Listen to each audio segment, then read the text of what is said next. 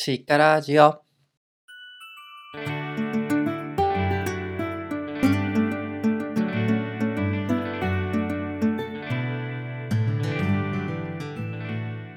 さて、今回も始まりましたね。2回目です。えー、しなやかに軽やかに生きていくためのラジオ。えー、パーソナリティのおすぎです、えー、この番組はですね、今お伝えした通り、えーと、パーソナリティである僕がですね、しなやかに軽やかに生きていくために、日々どんなことを考えたり、どんなことを大事にしたりして、行動してるのか、決断してるのかってことを配信していくラジオです。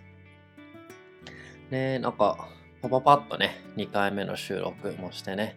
なんか不定期配信じゃなくていけそうだなーっていうね、なんかそんな気持ちがあるんですけどね、まあこの気持ちを持ちつつね、あの定期的にね、ちょいちょいちょいちょいと配信していければなと思ってますと。さて、えー、今日ね、話していきたい話っていうのはどういうことかっていうと、えー、またね、僕がちょっと日々大事にしているような考え方があるので、それを紹介したいなと思います。で、それはですね、あのタイトルにも書いてると思うんですけれども、真の自立とは依存先の分散であるっていう言葉です。で、この言葉はですね、もう何年だ？多分3、4年ぐらいね、聞いてるちょっとポッドキャスト番組があって、えー、そうだ、ゲイにカミングアウトっていう、なんかそういうね、ポッドキャスト番組があるんですよ。で、まあ、ちょっとその、ポッドキャスト番組を簡単に説明すると、えっ、ー、とですね、あのやる気ありみっていうね、そういう団体をね、やっているね、えーと、ミシェウさんっていう人と太田さんがやっているラジオで、えーと、視聴者の方からね、あの、なんか身近な人には言えないお悩みだったりとか、聞いてほしい話をね、なんか投稿してもらって、それについて2人であの話をしていく。お悩みであればね、2人なりの答えをね、あのお伝えしていくっていうポッドキャストなんですけれども、まあ、ここでね、このパーソナリティの太田さんが言ってた言葉なんですよね。それが、真の自立とは依存先の分散であるっていうことです。で、この言葉を聞いた時になんかすごい僕自身に刺さったんですよね。で、あなんかそういうふうになんか依存先の分散をしていくことってなんか当時の自分からちょっと目から鱗であ僕もこういうような生き方していきたいなと思ってですね。それでなんかいろいろなんかやってきたんだなっていうのを思うんですよね。で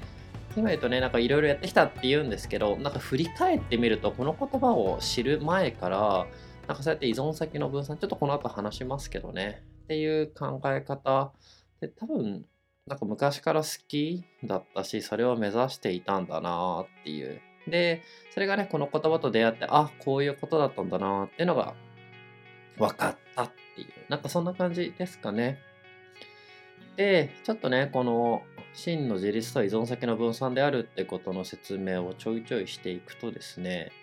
まあ自立って聞くとね、まあ自立の率ってちょっといろんな感じがあったりしますけど、一応、あの、立つっていうね、あの小学校1年生でね、立つっていう字ですね。っていう方でいくと、やっぱり自分で立つって書くわけですよね。でだから、なんとなくそのイメージからすると、全て自分でできるようになるみたいな。ね、0から100まで自分でできるようになって、身の回りのことは全部自分でやって、自分の人生も自分で歩いて、で、そうやって生きていくことが自立、誰にも頼らずに生きていくことが自立、みたいな風にね、思うんですよね。で、まあそれも間違いじゃないかなと思いますし、そんな生き方を否定するわけじゃないんですけど、やっぱり、まあ、僕も、えー、と今33歳で今年34歳になるんですけどねやっぱ自分一人で何もかも全てやっていくって無理じゃねって思うわけですよ。まあ仕事がいい例ですよね。やっぱり自分のやってる仕事って、まあ、誰かがいて成り立つことであったり誰かの協力を借りながら誰かに頼りながら、で、そうやって一つのことをね、なんか完遂させたりとか、なんか目標に向かってやってったりとか、なんかプライベートとかもそうだよなっていうふうに思ってですね、まあ、つまりなんか自分一人で何もかもやるって多分無理なんだよな、みたいなふうに思ってるわけですよと。で、しかもね、なんか去年、一昨年だけなんか風の時代になりましたみたいなね。なんかそうやってあのこれからはこの時代ですみたいな風に流行ったりとかねあとあの文化の時代でねなんか正解のない時代で、ね、答えがねどんどんどんどん変わっていく時代ですよっていう風にねなんかそういうふうに言われたりするじゃないですか。で、そこでね、例えば、あの、自立っていうところで一人で全部やるって、やっぱ難しいよなと思うんですよね。自分がこうしたいとかああしたいって思った時にそれを全て自分でやるっていうのは。で、どちらかというとね、いろんなところに分散して自分のなんか頼れることとか頼れる人とか頼れるものっていうのはいろんなところに分散していった方がまあ、リスクヘッジ的な意味でもいいんじゃないっていうふうに思うわけですよ。だからまあ一番分かりやすい話は多分ですね、まあ、収入面かなって思うんですよね。あのまあ、多くの人がね、例えばあの収入源って多分一つとかだと思うんですよ。だから会社に勤めてる人であったら、やっぱりその会社で働いて、そこでお給料もらってっていう、そこの一つの給料、まあ収入源ってことですよね。でも、なんかね、やっぱり、まあ、日本って、やっぱ労働法がね、きちんとしているし、労働者って守られてるので、まあ、そんな簡単にクビになることはないので、収入が一気に途絶えることとかね、で、クビになったとしても、失業保険入ってればね、3ヶ月だったかな。でももっとかな。確かちょっと忘れちゃいましたけどね、なんか国からね、もちろんもらいたいと思わないかもしれないけど、一応もらおうと思えばもらえるとかね。だからまあ、生活がやっていけなくなることってほとんどないと思うんですけど、まあそれでもやっぱり一つだけに頼ってるとね、もしかしたらクビになるじゃなくて、その会社が、勤めてる会社がね、潰れちゃうかもしれないし、とかって思うと、いやー、そしたらやっぱもう一個ね、収入があった方がいいよねっていうような感じ。で、だから今副業が流行ってたりするんだろうなとも思うわけですよ。で、それが2つじゃなくて、まあ次にじゃあまた別の副業をして3つにしとこう収入源をとか。で、ちょっと投資も始めてね、えー、4つ目にしとこうとか。今は投資で芽が出なくても、で、なんか老後の時にはね、例えば長期投資とかでね、なんかそうなってたら老後にはちゃんと資産形成できてるとかっていう風に、まあ、いろんな依存先を持っていくことっていうのが自分の人生を安定させていくっていうところのために重要なんだろうなって思ってるわけですよ。実はまあそれもね、あの副業でコーチングをやってる理由だったり、あのコーチングでもね、ありがたいことにね、それなりになんかお金をいいてできてるので、独立することもできなくはないんですけど、金額的には。ただ、それでも会社員を辞めない理由ってやっぱここなんですよね、僕にとっては。あの、しっかり依存先の分散をしておきたい。いわゆるいろんな依存先を持っておきたいっていうのが多分僕のところにあるんでしょうね。で、なんかそういうところから見ると、なんか僕って何か一つに特化して何かなんだまあもちろん専門性をね極めるってことはすごく重要なことなんですけどなんかそれだけ1個だけっていうのがなんか実はかなんかあんま僕とそぐわないんだよなっていう。なんか1個だけっていうふうにやってるとそれこそねなんかそれがダメにまあダメになった時なんてねちょっとねやってる時にはあんま思いたくないんですけどなんかねやっぱこの時代何がどうなるか分かんないよなみたいなね。それこそあの乗車必須の断りを覚えてて平家物語じゃないですけどね。なんか栄えてるものもいずれ衰えていくんだよなっていうのがね、もう何？平家物語から1200年とか1300年代ぐらいですよね、確か。から言われてるわけじゃないですか。なんかやっぱ一つのことに依存しておくのってちょっとなって思うので、なんかできれば複数自分でちゃんと専門的にできることを持ってたいみたいなふうに思うんですよね。なので、なんか時々ね、ちょっとコーチングの中で僕も言ったりするんですけど、僕の生き方とかね、ありたい姿とか、使える道具みたいなね、使える専門性みたいなね、とこであの、盗賊の7つ道具ってあるじゃないですか。あれって盗賊ってね、7つあればね、いろんな仕事ができるよ。これって完遂するよ、みたいなね。つまり7つの道具に盗賊ってね、なんか頼ってるっていう、1つだけに頼ってないっていうところじゃないですか。で、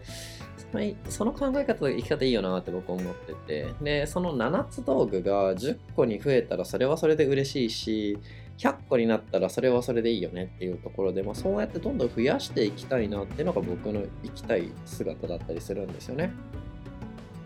で、しかもその100個っていうのが一個一個なんか超中途半端に使えるというか結構しっかり使える状態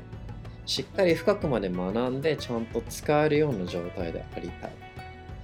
でそうなっていくとまあいろんな環境にねスッと適応できたりその中できちんと成果を上げられたりっていういわゆるなんかまあちょっと言い方がねなんか合ってるかなっていうところはあるんですけど万能というかねなんかそんな人間になってないんですよねとでその万能さみたいなところが僕の言うこのしなやかで軽やかな生き方にすごいつながってるって思うんですよ。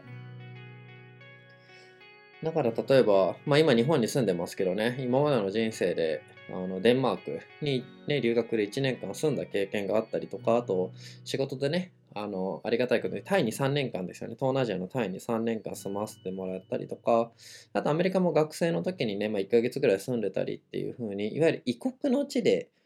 暮らしていけるスキルみたいなのも持ってるんですよね。まあただちょっとね、南米とかね、北極、南極とかってアフリカとか行ったことないから、そこで住めんの生きてけんのっていうちょっとなんとも言えないですけど、少なくともね、ヨーロッパとか東南アジアとか、アメリ北アメリカですよね。では、あの、北アメリカ大陸か。では、あ、なんか生きていけるわっていうような、なんかそういう万能性みたいな、適応性みたいなのを持ってるし、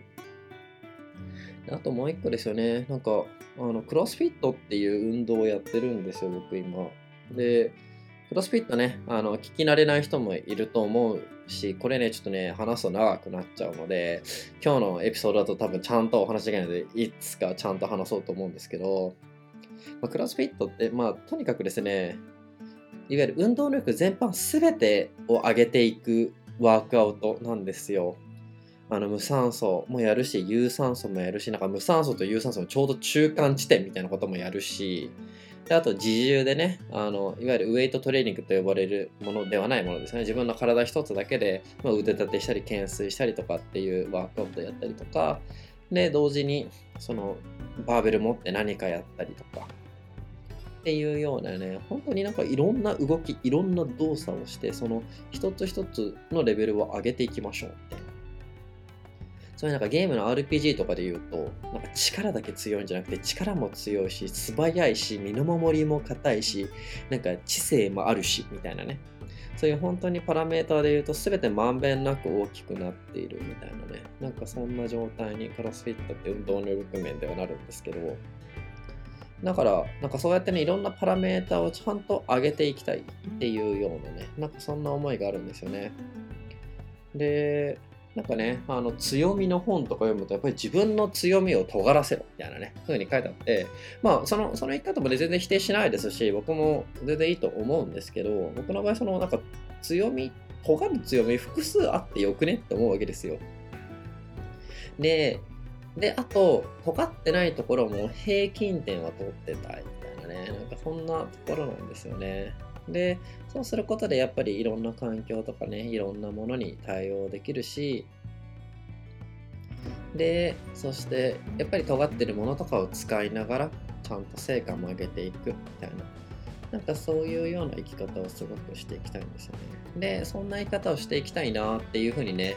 なんかはっと気づかせてくれたというか、まあ、そういう生き方をしたいってもともと思ってたんですけど、それがなんかきちんと自分の中で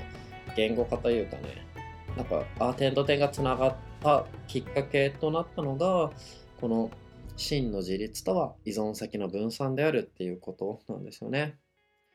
えだから今日はね、なんかこの話、このことについて話をしていたんですけど、まあその収入源とかね、自分の能力とかだけじゃなくて、やっぱり人間関係もそうなんですよね。誰に頼るかっていう、頼れる人がやっぱり1人よりも2人、2人よりも3人ってね、多くいた方がいいよなって思うので、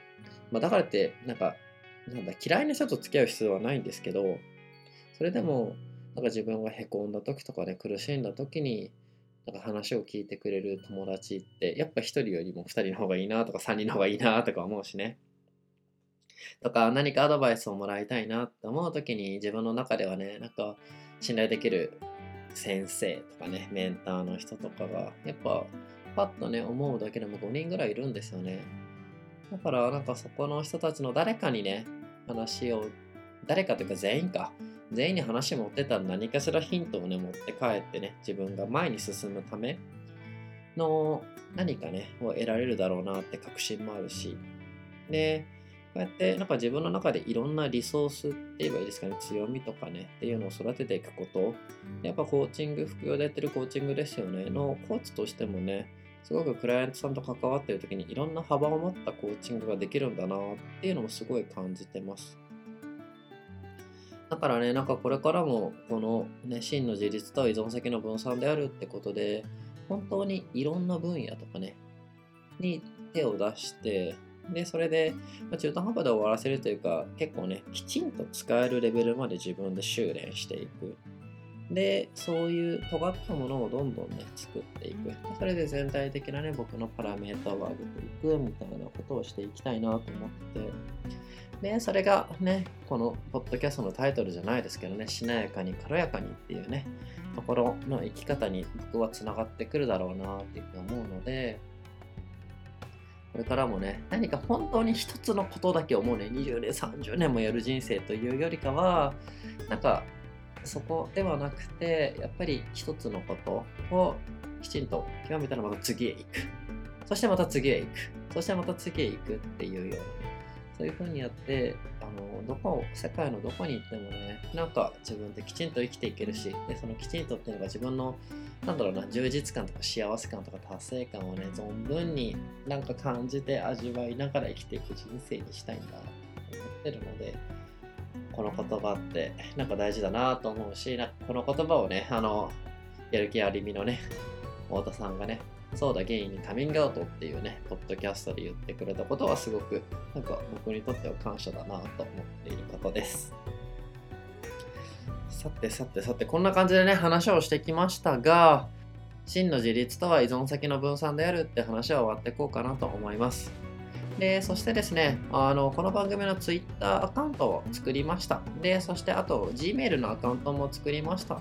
で、えっ、ー、と、何かですね、お便りとか、あの聞いてみたいこととかがあればですね、そのメールアドレスに連絡いただいてもいいですし、Twitter のアカウント持ってる方はですね、ぜひフォローしていただいて、でそしてなんかつぶやいていただければなと思います。で、あの、ツイッターでつぶやくときはね、あの、ハッシュタグで、えー、シカラジオと打っていただければ、あの、拾えるので、そう、シカラジオってね、ハッシュタグで誰か使ってそうだなって思ったら誰も使ってなくて、あ、いいじゃんって思っですね。で、それで、あの、ハッシュタグシカラジオってつけてほしいんですけど、ハッシュタグシカラジオのシカはひらがな、そしてラジオはカタカナでつぶやいていただければ、あの、そこからね、なんか、あの、コメントいただければ僕はすごく嬉しいですし、この番組続けていく活力にもなるなと思ってます。ね、それでなんか取り上げたいなって思うね、コメントとかあったらこの番組内でも取り上げようと思いますので、ぜひ興味があればあのコメントいただければなと思います。それでは、えー、とこれでですね、エピソード2ですね、えー、真の自立と依存先の分散であるというエピソード終わっていきたいと思います。ここまでお聴きくださってありがとうございました。じゃあねー。